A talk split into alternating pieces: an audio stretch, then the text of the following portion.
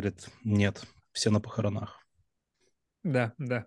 Это классический, да, анекдот, который, в принципе, хорошо э, подписывается под все вообще, во все виды спорта. Ну и, наконец-то, он есть и в НФЛ. Всем привет, это Легенда 017, подкаст э, First and Goal обо всем самом смешном и нелепом, что происходит в НФЛ э, в усеченном составе. Теперь мы Дубовика и Пасенкова показываем только за подписки, за донаты.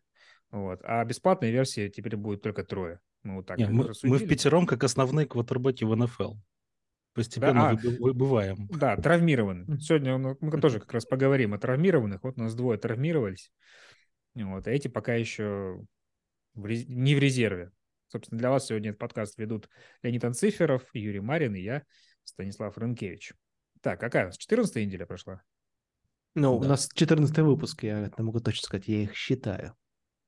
Ну, если, если математика совпадает, значит, 14 неделя у нас закончилась, и на самом деле фэнтези уже регулярка закончилась. Скоро это означает, что закончится она и в настоящей Слушай, а фэнтези теперь подвинулась вот с этими с 18 неделей? Да, да, конечно. Теперь... Ну, то есть, из 14, то 15, 16, 17. А, ну да, получается, все верно. Раньше было 14, да. 15, 16. Да. А раньше... Значит, есть, правильно ну, считаю. Все время идет... Э, то есть, теперь в фэнтези можно закончить с 0,500. То есть, теперь ты можешь закончить в 7,7. Вот. А раньше все время было либо 6,7, либо 7,6.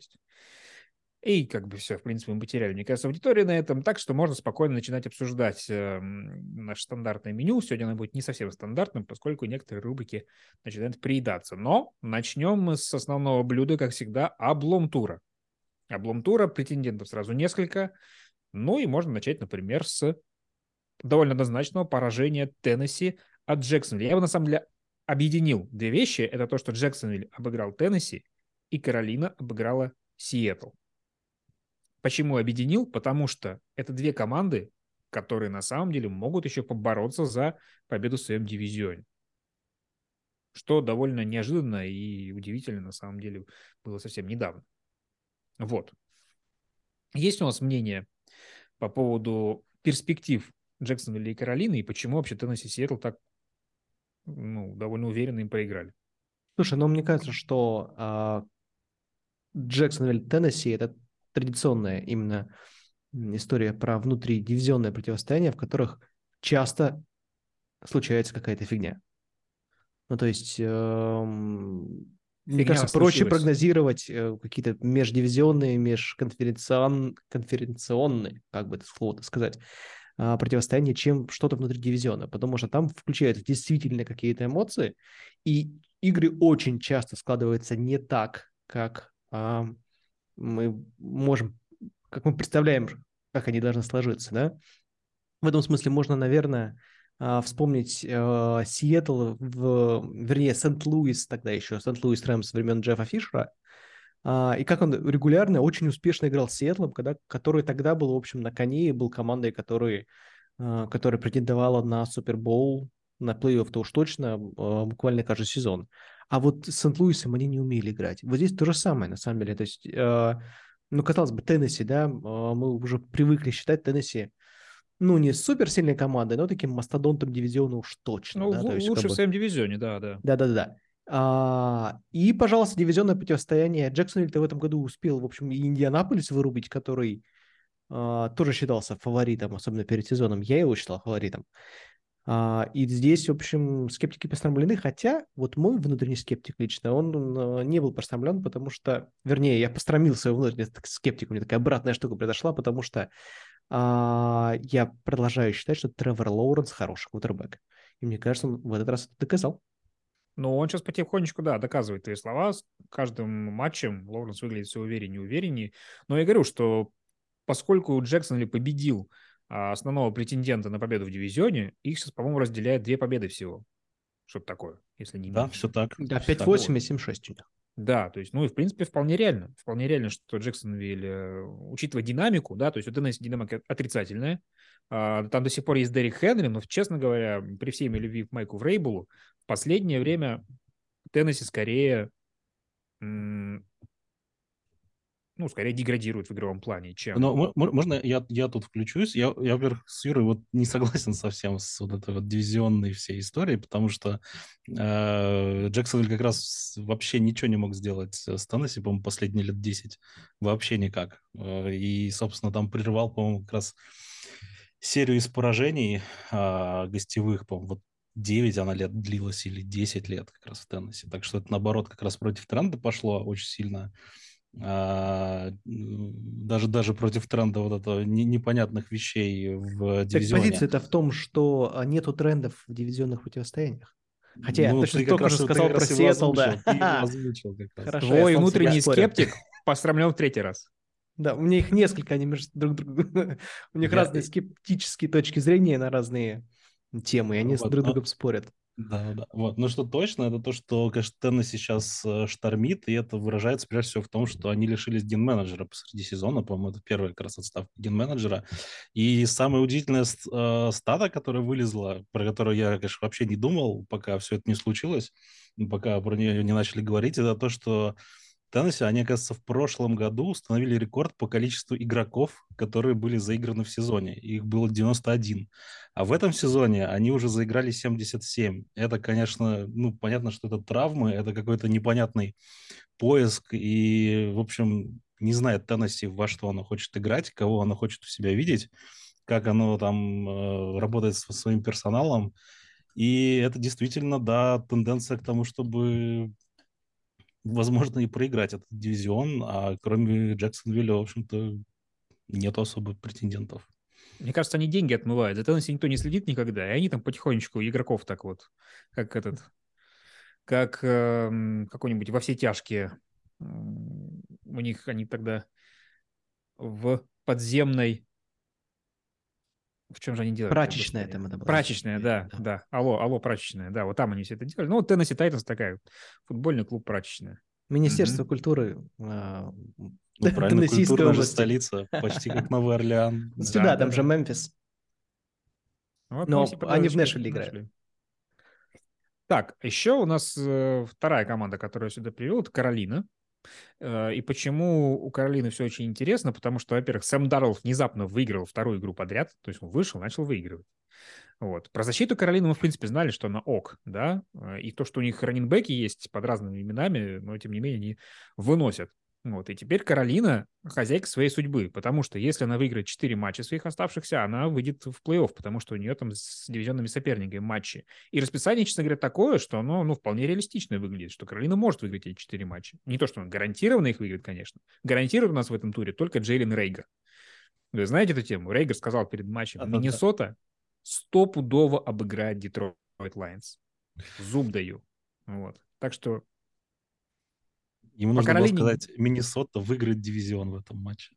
Вот, идеально. Да. Тогда ну, короче, по Каролине гарантий нет таких, но все вполне реально и очень интересно. Даже главный тренер этой команды, ну, и, ИО, да, Стив Уилкс, э, сказал, что он как-то так обратился ну, э, в своей речи о том, что сколько всего Каролине пришлось преодолеть, он упомянул и то, что вот как бы слово «тенкинг», о том, что руководство этого клуба вообще немножко подзабило на сезон изначально, а вот теперь смотрите, где мы. Мы можем еще выиграть этот дивизион. Так что да, интересные вещи Не выполнил цель, цели на сезон Стив Уилкс, получается. Да, да. Спасибо У большое, будут говорить. НФК Юг похож на а, э, НФК Восток двухлетней давности, если помнишь, там выходили там буквально с отрицательными балансами выходили. Ну, Вашингтон тогда выиграл, да? Да-да-да. Да. НФК Юг похож, да, сейчас. Нет, на самом деле очень здорово, что у нас периодически случаются именно такие дивизионы, потому что видеть алогичные команды в плей-офф а, интересно, потому что они, вот эти вот ребята точно идут против правил, что называется, да? Проигрывают есть... в вайлдкарде сразу. Нет, в том-то и дело, что нет. В том-то и дело, что мы такие, ну, это единственный, как правило, матчап в плей-офф, когда ты видишь, что э, в гости приезжает команда с лучшим результатом, и мы обычно такие, ну, здесь победят хотя бы гости. А потом выходит, что побеждают хозяева. Вот. Так, не, несколько раз так было. И там кто там, Сейнс так проигрывали, Сиэтлу, который шел 7-9. И, ну, Вашингтон, по-моему, тоже выиграл какой-то первый матч, разве нет? Нет, по-моему, они тогда проиграли, они, но... Они с Тампой проиграли, но они дали бой очень крутой. А была Они дали, Каролина, да, у них была защита, они дали действительно хороший бой там Бомбей, я помню это Но у хорошо. меня почему-то сложилось такое впечатление, что команды, которые выходят с отрицательным балансом, в первой игре либо смотрятся неплохо, либо вообще побеждают. Так что посмотрим еще, как там будет с Каролиной. Слушай, ну они же не просто так все-таки выходят, да, даже с отрицательным балансом, как бы все равно вот эти все ребята, которые вышли в постсезон, они чаще всего достойные ребята. То есть, по крайней мере, они лучше э, трех других команд э, с отрицательным балансом. Так и плюс еще они обычно выходят, потому что они прибавили вот прямо сейчас. То есть, ну, то в сентябре они проигрывали, да, в октябре они Да. проигрывали. Они Это, выиграли такую вот. четвертую четверть э, регулярного сезона, что, в Да. общем, А это же гораздо, всяческий респектос. Гораздо важнее смотреть, как, как у тебя в последнее время. Какая, как- кому разница, как ты там играл уже в сентябре. Вот. И опаснее команды, которые сейчас на ходу. То есть поэтому Buffalo Bills сейчас смотрятся не так убедительно, как они смотрелись там несколько недель назад. Но мы не вошли там- на самом деле в четвертую четверть пока что э, регулярного Да, сезона. И это как раз одно из наблюдений, которое я хотел сказать. Это то, что в середине сезона всегда все идет немножко не так, как в концовке. То есть, а, как правило, у нас немножко нелогично начинается чемпионат, потом он стабилизируется, потом он какая-то абстрактная третья четверть, да, а, идет какой-то сюжет, который обязательно меняется в концовке регулярного сезона. То есть, мне кажется, вполне себе регулярный сезон развивается по законам многих матчей, которые мы любим смотреть. А, те, которые нам считаются с интересной интригой, да, вот здесь, в принципе, регулярный сезон НФЛ, он часто повторяет такие сюжеты. И, ну, опять же, это приятно смотреть. И я-то м, сторонник того, что мы увидим кого-то неожиданного в концовке, кто будет вытаскивать. То есть тот же Джексонвиль, например, да? То есть мы так немножко сейчас его предвосхитили, что он будет что-то выигрывать, но все равно это будет сюрприз, если он начнет это делать. Возможно, еще более обломный облом – это поражение Майами от Чарджес. Мы привыкли, что Чарджес, ну, как бы мы такие, ахаха, они опять проиграли в концовке, они были хороши, но на этот раз Херберт превозмог. Херберт выдал хорошую очень игру, он набросал много ярдов и вообще стал а, первым, как же мне там было-то? Короче, он быстрее всех, быстрее всех. Нет, не Он быстрее. просто быстрее Трэвис всех. Келси. Это раз, да. Нет, я вспомнил. Быстрее всех Короче, приехал на игру. Там Хилл был быстрее всех. По итогам первых трех сезонов НФЛ у него больше всего пассовых ярдов. А Вот, в истории. всего, вообще. достиг какого-то порогового значения 100 ярдов. Окей. Да. Как, какое-то достижение он быстрее всего сделал. Давайте так. Это просто... Вставьте свой э, рекорд НФЛ сюда, пожалуйста, вот в эту заготовку. Ну, в принципе, Вот. каждый, каждый матч у нас какие-то такие рекорды случаются, типа Да, да. э, Ну, короче, лучший типа, рекорд против был- птичьих команд, там какие-то такие вот Да. вещи. Короче, сначала был Пейтон Мэннинг, потом был Эндрю Лак, а теперь Херберт всех их задвинул, и он набросал... Ну, когда ты ча- э, играешь за Чарджерс, конечно, нужно уметь бросать много, иначе ты не выживешь. Вот в этом матче он как раз так и сделал. И выжил. Э, Майами уступил, несмотря на то, что и Тайрик Хилл там подбирал какие-то совершенно сумасшедшие тачдауны. Ну, просто идешь по улице, или смотришь, мячик лежит, подобрал, побежал в зачетку. Все занес. Вот. э, Майами, Майами начинает мелькать в нашем подкасте. Казалось совсем недавно, что все, это такая хайповая команда, а теперь как-то все это не очень Да не, ну они, они по-прежнему хайповые. Но это, конечно, в этом и облом, наверное, главный, и главное удивление в этом туре, это то, что э, довольно слабая защита Чарджерс остановила первое пасовое нападение в НФЛ. Э, И это удивительно. И, и- ну и вынос там не работал, и как раз э, Вилсон же травмировался, по-моему, как раз в том, в том же эпизоде или в каком-то другом, я, честно говоря, не помню. Но Который из том, что- Уилсонов. который Джефф, который мячик уронил. Вот. Ну и остались с одним бегущим-то Майами. С одним Уилсоном. Итоге. Сколько еще Уилсонов Нет, там- съедим в сезоне НФЛ? Вот, и это, конечно, удивительно, и... но, тем не менее, не знаю. Мне кажется, Майами все-таки особо не является командой, ко- которая, которая прям что-то так серьезно угрожает. Ну, то есть, мне кажется, А, они все ну- еще в плей-офф. Ну, то есть, да, там рекорд, может, у них, ну, не рекорд, а результат сейчас не супер какой-то хороший, но все равно. Они есть вопрос рискуют. только- Они рискуют. У них расписание, на самом деле, у них снова тоже дивизионные соперники, и там все очень ровненько в этой АФК. Вот, поэтому, не знаю, нужно, если как-то собираться, то прямо сейчас. Потом, может быть, поздно. Ну да, у них э, реально и Биллс, и Пэтс, и э, Джетс. И, в общем, ну, да, вполне. Ну, в, в этом плане, конечно, Чарджерс в большей степени сделали заявку на плей-офф с этой победой и с тем, что они как раз с Теннесси играют дальше. Вот то, что мы говорили с прошлой игрой. А, вот, так что это они скорее Чарджерс улучшили свои шансы, чем Майами как-то прям сильно ухудшили, а так, ну, все как было в, в руках Майами и дивизиона всего вот этого АФК Востока, так и осталось.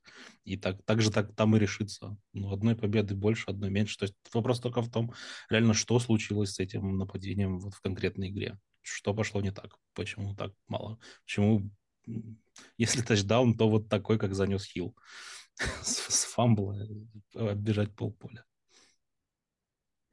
Ну и, возможно, главный такой upset. Э, Тампа не считалась фаворитом в матче Сан-Франциско, но я думаю, то, что Тампа проиграла так э, безапелляционно, это тоже сюрприз.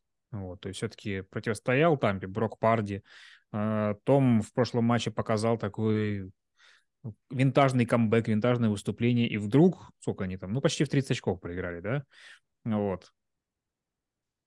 Тоже как-то, что пошло не так, и нападение Баканерс выглядит, но оно весь сезон выглядит пешеходным. Вот, и пока не видно, когда же оно начнет э, собираться потихонечку. Вроде, ну, понятно, что проблемы с линией были не обозначены были давно. Живым линейным нужно уже ну, как-то сыграться, я не знаю. А Брэди не доставляет мяч иногда. У него статистика хорошая, а мяч, мячей до плеймейкеров он иногда не, не доставляет до своих. Слушай, ну здесь действительно мы вправе какие-то претензии именно к Тому предъявлять, потому что а, ему дали в руки всю игру, и он, ну, такое ощущение, что не справился. То есть мы можем вспоминать вот эти вот э, эпизоды с четвертыми даунами, да, когда он просто не попал в Майка Эванс, по-моему, там, да, ему куда-то в пятку ему бросил, но, разумеется, не мог так развернуться, чтобы его поймать. Но моментов у Тома было дофигища. То есть я не могу не, отметить, что у него было 55 попыток паса. Я даже сейчас полез и проверил это. То есть он всю игру пасовал. Uh, у Херберта, вот мы только что обсуждали Херберта с uh, Майами, да, у него было меньше, и он-то почти 400 ярдов набрал. Мне кажется, Джастин Филдс за первую половину сезона 55 не бросил. Ну, что-то такое, да. То есть, как бы, э, если тебе 55 попыток паса, ты явно игрой рулишь. То есть здесь я не ну, могу сказать, что... проигрываешь, в общем-то. Ну, у тебя, скажем так, есть все шансы, чтобы управлять собственной судьбой в этой игре. Он не может жаловаться, что у него там ресиверы не проходили и не брали эти самые, не знаю, блок не ставили, да, какие-нибудь ресиверы, не, не знаю, мне, бегущие, мне, кажется, что угодно. Мне кажется, ты не прав. Вот когда выносишь, тогда и контролируешь игру, в общем-то. Нет, когда ты контролируешь время. Да, то есть, а тут как раз наоборот. Он... Нет, тут это имеется в виду, что э, игра развивалась по тому сценарию, что все, э, все вопросы можно предъявить к тому, кто направлял эту игру в нападении, в частности, кутербека. Ну, то есть Херберт бросал много, и он выиграл этот матч. Том бросал много, и они набрали 7 очков. Вот, то есть в этом ну, то, что бросал плохо, это да, это факт. Тут, тут как бы не поспоришь. Слушайте, а я вот, э, честно говоря, вот я не завидую, конечно, Сан-Франциско в следующем сезоне. Вот они себе головняк взяли. Вот и кто из троих будет у них играть потом? И как Тот, им выбирать? дешевле. Мне кажется, Брок Парди там еще через отца доплачивает за то, чтобы мальчик выходил в стартовом составе, так что вот он, он будет играть. По поводу Тома вычитал сегодня интересное, пока раздачу делал для сайта. Майкл Сильвер, один из инсайдеров NFL Network и так далее, который общался там с Томом и там общался с игроками, интересно такую выдал информацию между строк о том, что Брэди, оказывается, собирает э, скилл игроков нападения, э, собирает скилл игроков нападения отдельно от тренеров и э, корректирует game plan. Вот, то есть он фактически выступает в роли со-координатора. И при этом э, об изменениях, которые э, Том ввел, э, Тодд Боулс и э, Байрон Лефтвич узнают уже по ходу матча. Они просто смотрят на поле, понимают, что мы другое записывали, и оказывается, что это вот Том Брэди с, со своими друганами там придумал. Ну, вот. Это, честно говоря, То выглядит... Какие-то друзья там есть, да? Все-таки. Ну, да, друзья, френды. В одном мессенджере они, скажем так. Вот. В общем, это в другой, как, ну, с другим человеком это могло бы... Стоить это можно было назвать составе. саботажем.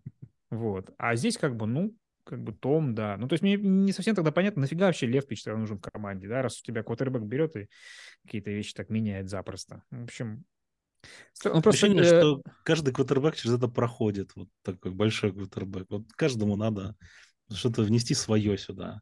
Да. Как вот, не знаю, вот Патрик Махомс, он будет потом так, же делать там через пять лет, как, как делал там Роджерс, сейчас Брэди и вот все остальные.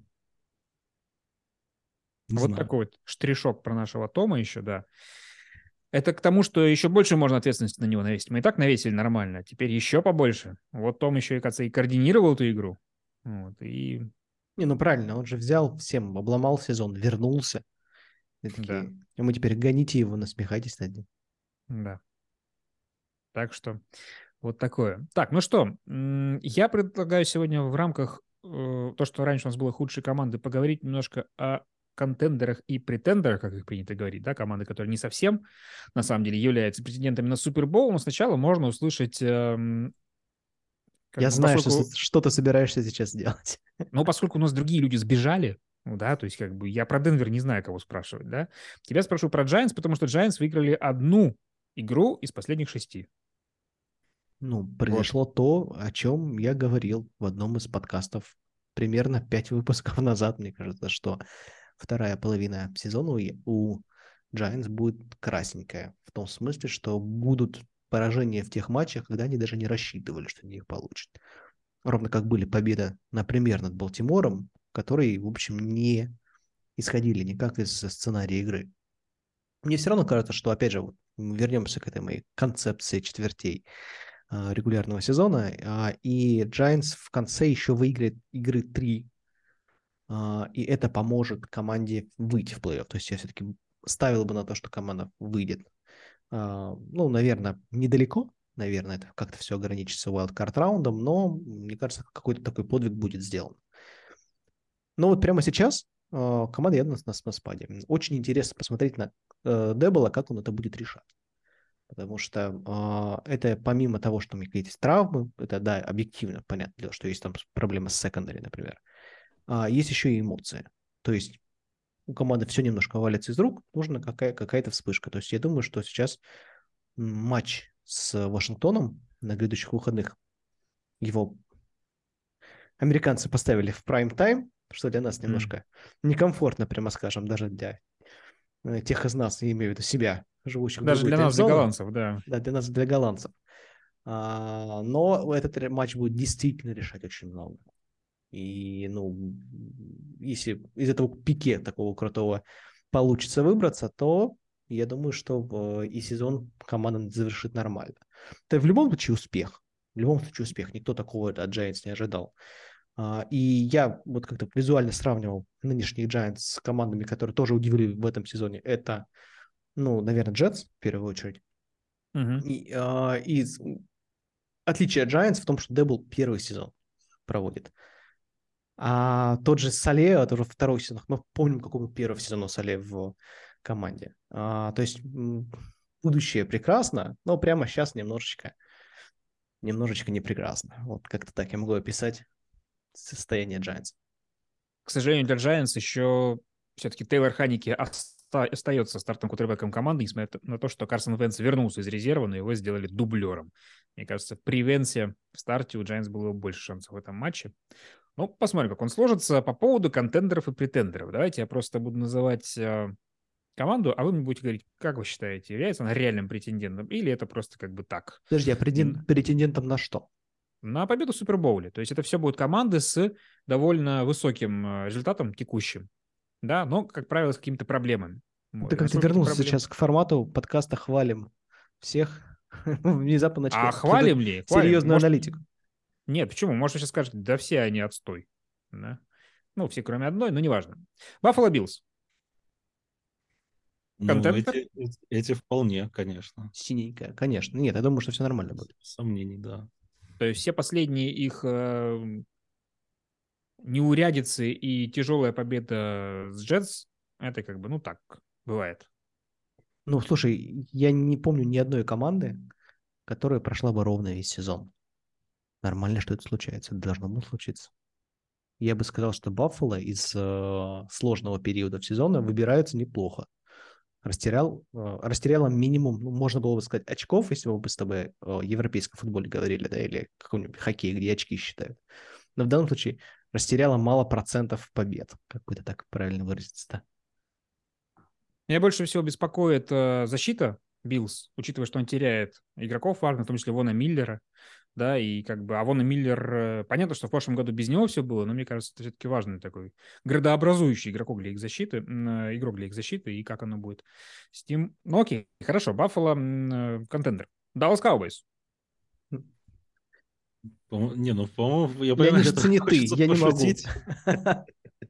Понимаешь, что хочется пошутить, но, по-моему, вполне себе контендер. И единственное, чем они себе испортили э, жизнь, им Giants испортили жизнь как раз тем, что они уже не выиграют дивизион и будут где-то продираться по чужим стадионам и всему остальному э, в плей-офф. Поэтому вот этот вот, э, не знаю, роуд-трип, который им предстоит в плей-офф неизбежно, он может их подкосить, потому что, не знаю, по-моему, по-моему, Даллас очень такая домашняя команда в этом сезоне.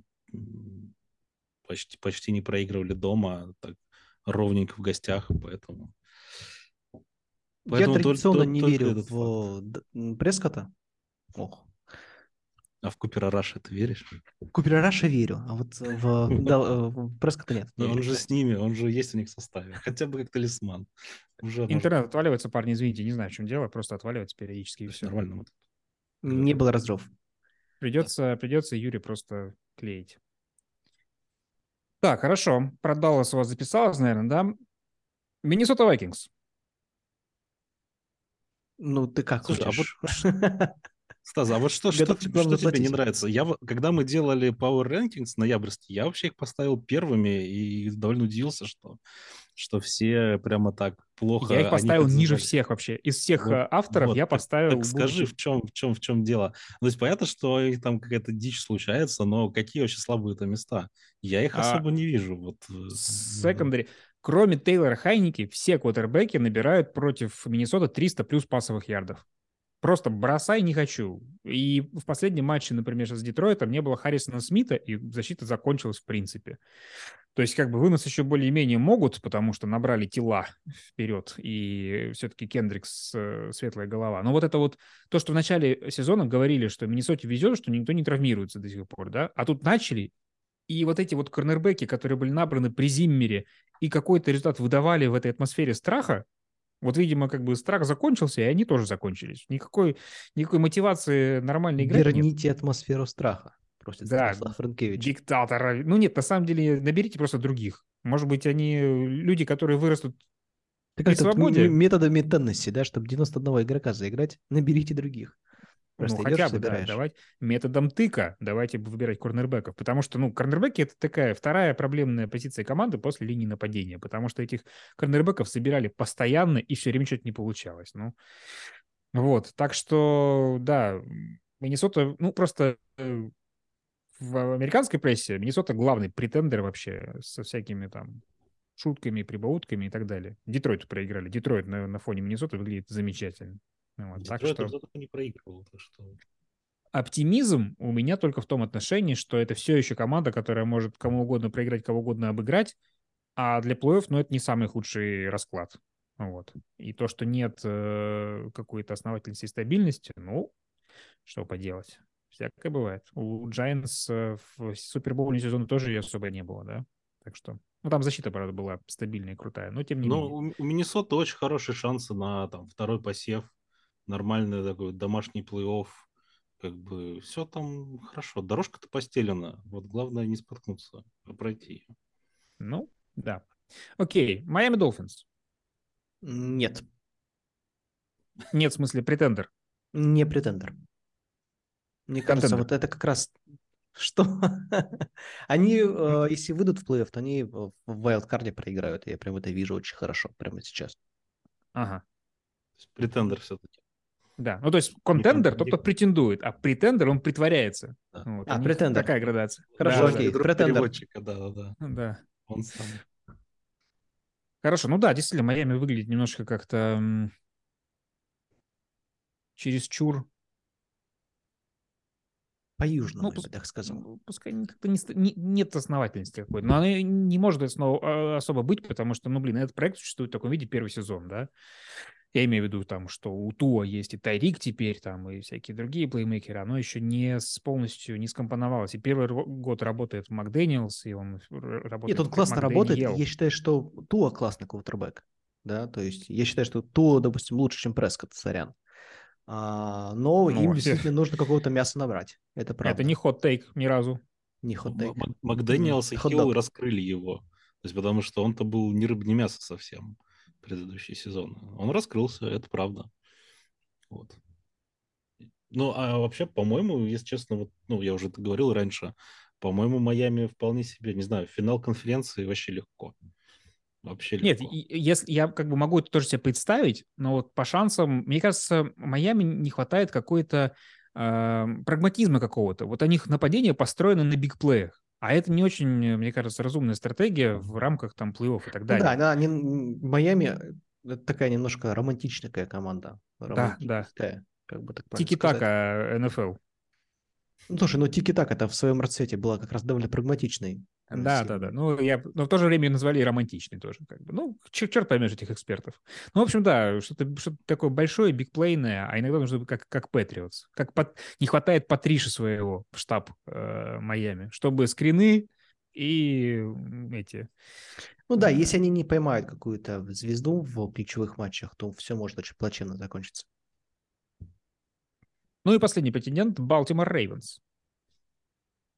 Ну, по-моему, из, из всех, вот, кого вот назвал, вот это, наверное, самый, с- са- самая низкую позицию в моем персональном. Не знаю, у меня это чисто зависит от Ламара. Будет он здоровый, будет э, Ну, это, это не правда. будет, будет сейчас, сейчас не очень здоровый. Вот. Ну, это Сейчас очень X-фактор. здоровый. Все очень и, просто. Ну, и Цинциннати набрал ход у них там в дивизионе. Вот. э, И как бы может там подвинуть по- пока Балтимор на первом месте. Вот здесь вот, то есть э, из, из всех команд, которые мы сейчас обсудили, по- по-моему, единственная из, из всех, которая ну, реально может как-то опуститься вниз серьезно и подорвать свои шансы, вот, которые они держат сейчас в руках у себя а, по поводу плей-офф и того, чтобы дойти куда-то там далеко. Вот. Но с другой стороны, тоже да, на самом деле все, все при них, все у них там более-менее Слушай, ну вот у работает. них 9 побед сейчас, да? У них Да. 4 матча осталось. Так, Кливленд с э, Дэшоном Уотсоном, непонятно каким. Ну, Это Атланта, ну, которую точно можно обыгрывать. В, би- в битве птичьих команд э, стоит ставить на э, Воронов. Это Питтсбург, понятно, в вот, каком вот состоянии, да? И, и Цинциннати. Мне кажется, как минимум Вот три тебе вторая игры. дивизионная история. Ну да, но три игры они выиграют. Не знаю, у тебя что-то много, что Giants там тебя должны выиграть три игры, хотя там Филадельфия, Вашингтон и Нет, нет, и они вот об- прочие. два, две игры уже с Филадельфией сыграли. Нет, у них последняя Филадельфия. А, да, да, точно. Вот это было первое. Вот и здесь. Третью это- сыграют. Выйдут в плей-офф и сыграют Нет, я думаю, что. Филадельфия просто э, уже в последний матч играть не будет. Они просто все выиграют и выставят в состав местного Ну, университета. э, да, И не Гарнер Миншью затащит в этом матче. Наконец-то. Он у меня в фэнтези, ё-моё, на финал как раз. самое сложное расписание, но вот последний как раз матч с Цинциннати вот, ну, вполне может быть решающим. Прям там можно весь плей поставить и проиграть. Что одним, что другим, правда, если честно. Поэтому... Так, окей, мы сейчас говорили о командах, которые так или иначе двигаются к плей-офф. А давайте, э, как бы завершая тему о худших командах, да, как-то ее затрагивая даже, э, вспомним о командах, которым уже не светит плей-офф вообще, и посмотрим на это в русле, у кого из них будет лучше в следующем году.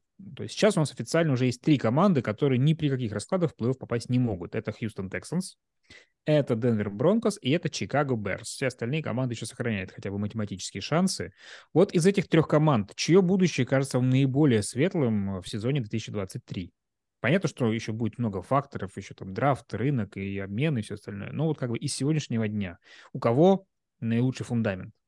Ну, Чикаго. Мне д- довольно однозначно это кажется. Не у Денвера. Вот я думаю, у Денвера, если честно.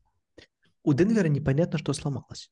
Понимаешь? Я не знаю, заменят они вот Хекета. Явно, что это же пациент, в общем, на выход. Но будет новый э, тренер, и будет заново нужно строить будет систему. И первый сезон вряд ли будет сильным и хорошим. Ну, то есть, мне кажется, в этом смысле у Чикаго гораздо больше готового материала для успеха в следующем году. Ну, У них материала вот на позиции квотербека мало как раз таки для того, чтобы строить.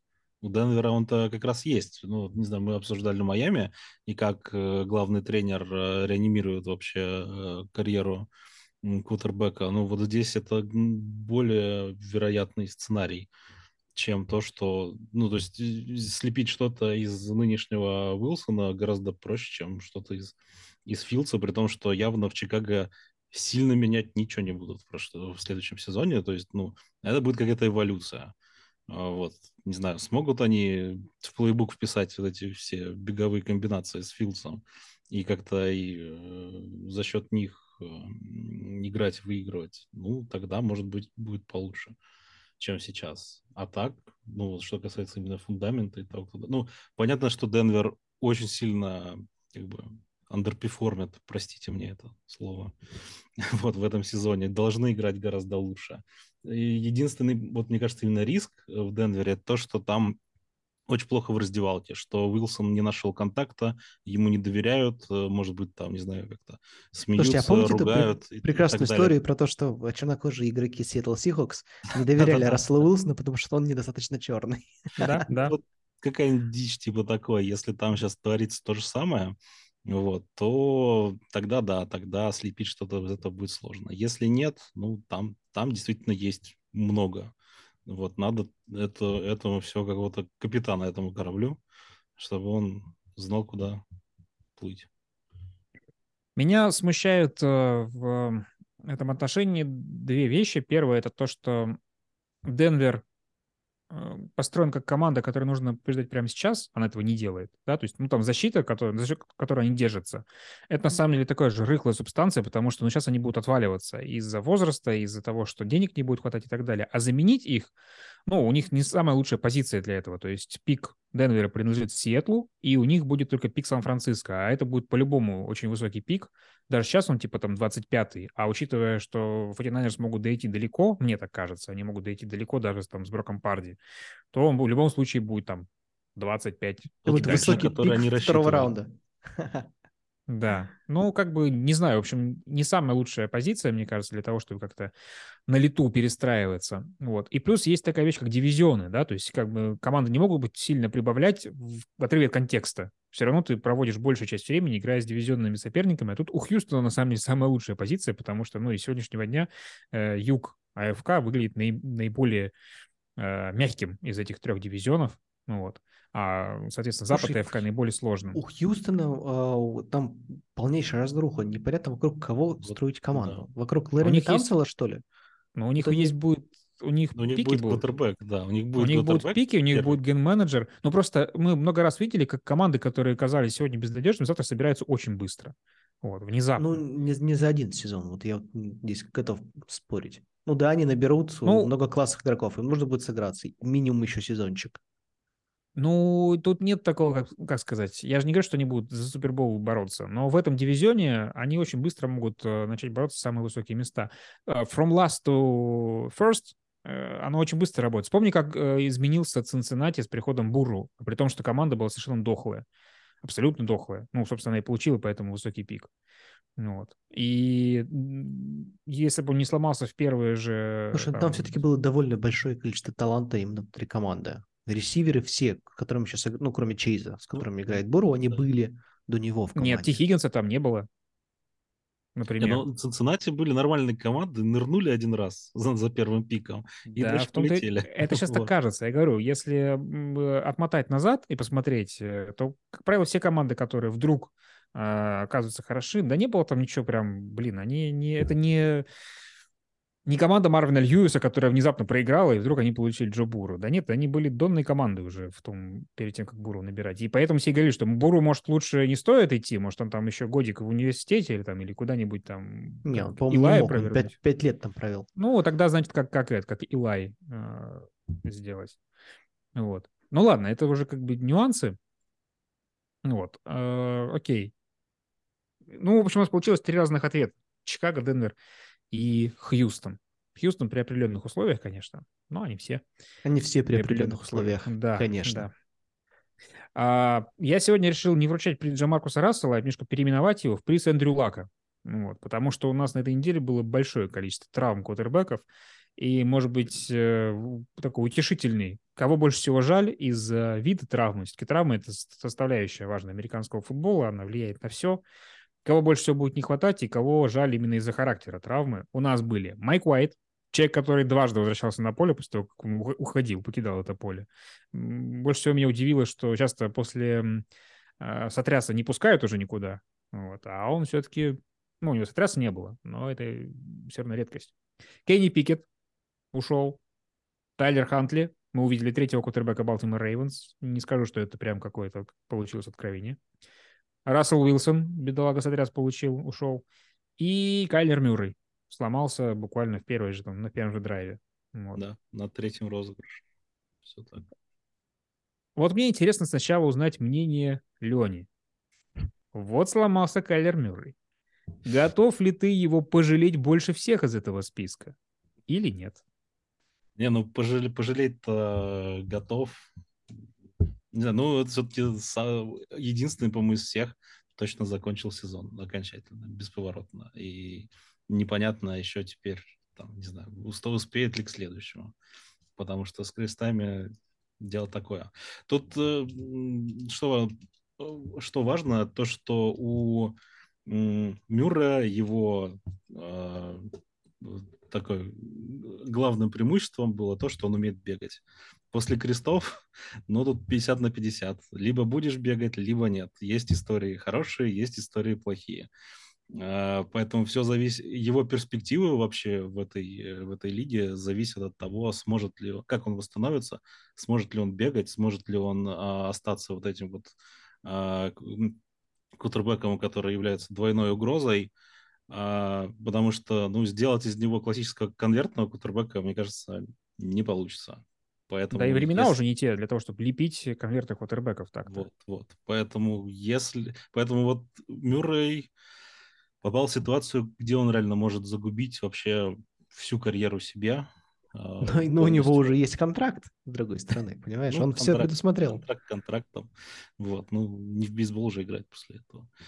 Слушай, нет, ну, на, на самом деле стоит э, его дальновидности как-то э, позавидовать. То есть он настоял на своем, он бастовал, и он получил. Он, он, не, он, ну, он не бастовал, но там просто все к этому шло. Там было как бы... Он морщил задницу, понятно. скажем так, своей, на тренировках. Ходил с кислым видом и всех бесил.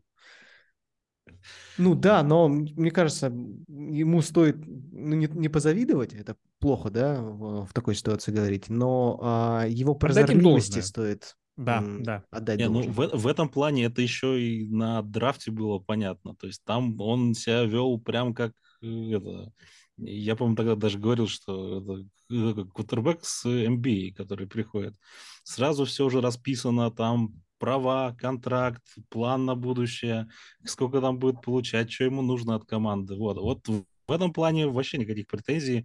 Он все сделал правильно, идеально и прочее. Но в плане того, что игры, потому что когда получалось, он играет хорошо, он играет красиво, на это можно смотреть. Э, в этом сезоне не получалось, ну, тут еще непонятно, будет ли получаться вообще когда-нибудь в будущем. Поэтому и а, жалко. Одна да. из главных заповедей футболиста НФЛ – успей подписать большой контракт до первых крестов. Вот у Кайлера Мюррея получилось. Ну, здесь, здесь бы вспомнить себе... Ламара, правда? Сейчас. Вот, вот про Ламара я бы хотел сказать, но сначала мне интересно, Юра, кто твой фаворит в этом списке? Ну, по-человечески больше всего жаль Майка Уайта, конечно. Хотя это Джетс, и понятно, как я отношусь к Джетс, но э, у человека внезапно выпал шанс жизни, и он вот, возможно, так закончился. Мы толком еще не знаем, понятное дело. А, но не получилось, не срослось. Вот как-то чисто по-человечески мне его прям жаль. Мне кажется, он мог себе э, хорошую репутацию, какое-то реноме по лиге сложить за счет этой, этого окончания сезона, да, то есть, может быть, даже в плей-офф поиграть, но, но еще и для Джетса, а? представьте себе заканчивать сезон с Джо Флаг. Ух, никому не пожелаешь, действительно. А, я бы посочувствовал Тайлеру Хантли по двум причинам. Во-первых, практически по той же причине, что редкий шанс выпал себя показать, да, но еще это был офигенный шанс для Джона Харба, например, показать болельщикам, что есть жизнь без Ламара, и она не хуже, например, да, потому что, ну, вот сейчас должен закончить сезон, и, допустим, Хантли играет вот эти матчи, играет их хорошо, вот. И Харбо такой, ребят, да дело не в исполнителе, дело в системе. Вот видите, как неплохо парень бегает. Он будет бегать так же за меньшие деньги. А мы дадим вам хорошую защиту на эти деньги, сэкономим, и будет гораздо лучше. Теперь мы этого не увидим, к сожалению, да, то есть в том, в том объеме. Вот. И теперь э, Ламара останется тот же самый powerplay. Вот. И вот мне интересно, как Рейвенс купят все-таки или нет. Будут они выплачивать огромные деньги Ламару или нет. Подожди, пока вот. не, пош, не пошли дальше, очень хочется сказать вот про травмы и все эти сотрясы. Конечно, как же ничего не заработало в НФЛ после сотрясов. А, найдите как раз с э, понедельничного матча эпизод э, с, по-моему, с, блин, кто же за ресиверов там было Гало. В общем, а, то, что да, да, да, да, что там получил сотряс принимающий Нью-Ингланда, и этого никто не заметил, при том, что он шатался прям по полю, кроме, одна, кроме вот э, второго ресивера, который увидел, что он не мог просто встать э, на это линию Деванте, скриммиджа. Деванте Паркер был, он Да-да-да, это был Деванте Паркер, а Галор это единственный, а Галор который его заметил, да. заметил и... и махал, орал, чтобы они не начинали играть этот розыгрыш, потому что человек стоять не может. И комментатор вот. матча тоже обратил на это внимание, то есть когда он увидел, говорит, да, мне да, кажется, да. должны остановить, потому что у него сотряс. Да, это интересный эпизод, у нас, мне думаю, что мы осветим его еще на сайте. Действительно, да, то есть как бы почему не работает этот вот там Sky Concussion Judge, да, как бы в этот момент не очень понятно, да, то есть все эти слова о том, что давайте беречь футболистов, оно, блин, они как-то иногда в плохую сторону это дело выкручивают, в том, что у нас появились какие-то дурацкие совершенно грубость против пасующего, на, на 11 из 10 ее выкрутили, да, а вот здесь, в такой простой ситуации, когда ты просто не видишь, что человека шатаешь, он не может стоять, Куда ты мог там смотреть, этот судья? Непонятно. Ну вот они не смогли рассмотреть. Давайте э, напоследок обсудим людей, которые смогли что-то сделать. В частности, аутсайдер. Есть у нас два квотербека. Не будем уже по командам бегать, а обсудим просто двух квотербеков, которые сделали хорошие вещи. Первый, это, конечно, уже подзабытый из-за того, как быстро все происходит в НФЛ, Бейкер Мейфилд, который в четверг через 47 часов после того, как он приехал на базу Рэмс, вышел и размотал Лас-Вегас Рейдерс. Через 47 а, часов, когда он был предсказан да. в нашем подкасте, что он поедет в Рэмс. Да, да, ну, то есть как бы такой послушал, такой, я понял, заехал, вещи кинул, посмотрел там, что там, три комбинации, все, готов, вышел и все сделал. Хорош. Эм, какие эмоции, кто когда смотрел, какие испытали? Порадовались ну, за пекаря? Ну, классно. Я лично порадовался очень сильно, потому что я продолжаю считать, что пекарь пекарь. Бейкер Мейфилд игрок, в общем, с большим квотербэтчим талантом, скажем так, да, то есть ни в Кливленде, ни в Каролине не смогли найти к нему прием. Мне кажется, гораздо больше шансов э, что-то такое получить у а, ну, собственно, в Рэмс, да, а, и составить себе вновь реноме как бы стартового разыгрывающего. Я вот про это бы хотел бы поговорить. Есть у него шансы вообще вернуться в старт какой-нибудь команды НФЛ? Мне кажется, что есть, он это показал. Так Но это, учитывая это, еще, сколько у них сломалось, сколько у них пациентов. Да, да, да. Это нет, я имею в виду, что, а, нет, понятное дело, что у нас есть концовка этого сезона, я про следующий, то есть готовы ли Я тоже про следующий рассматривать. Ну, а вместо Стефорда куда его? Я, я не знаю, легко, что он закончит карьеру. Стефорда. Да нет. Вообще легко. Так смотрите, ну, Стефорд травмирован тяжело. А у нас есть пара кутербеков, которые могут закончить карьеру, вот, Роджерс и Брэди, например, да, не стоит это исключать. А, Мюррей э, не будет готов, скорее всего, к началу следующего сезона. Ну, это такая вероятность. Вот, то есть Кстати, очень классно много... было бы два кутербека Оклахомы а, собрать в Аризоне. Это было просто огонь. Да, и Джоша Розена туда же. А, просто за компанию. Зак Уилсон.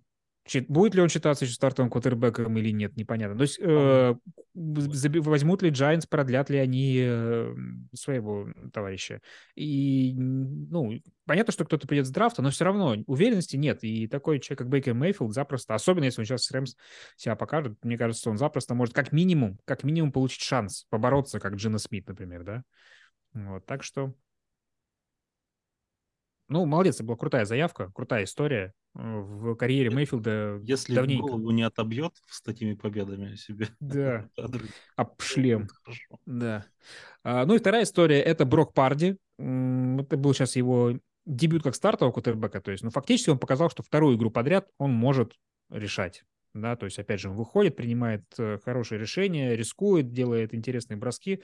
Не все они доходят до адресатов, но это естественно. Как бы, ну, было бы странно, если бы он прям вышел и Ну, показал себя лучше, чем- перехвата, по-моему, сразу же. по- по- не, по-моему, не совсем прям сразу, но... Но были великие легенды, которые начинали с- Да-да-да. сразу с пик-сикса. С пик Вот, так что это- это хорошее, хорошее предзнаменование было бы.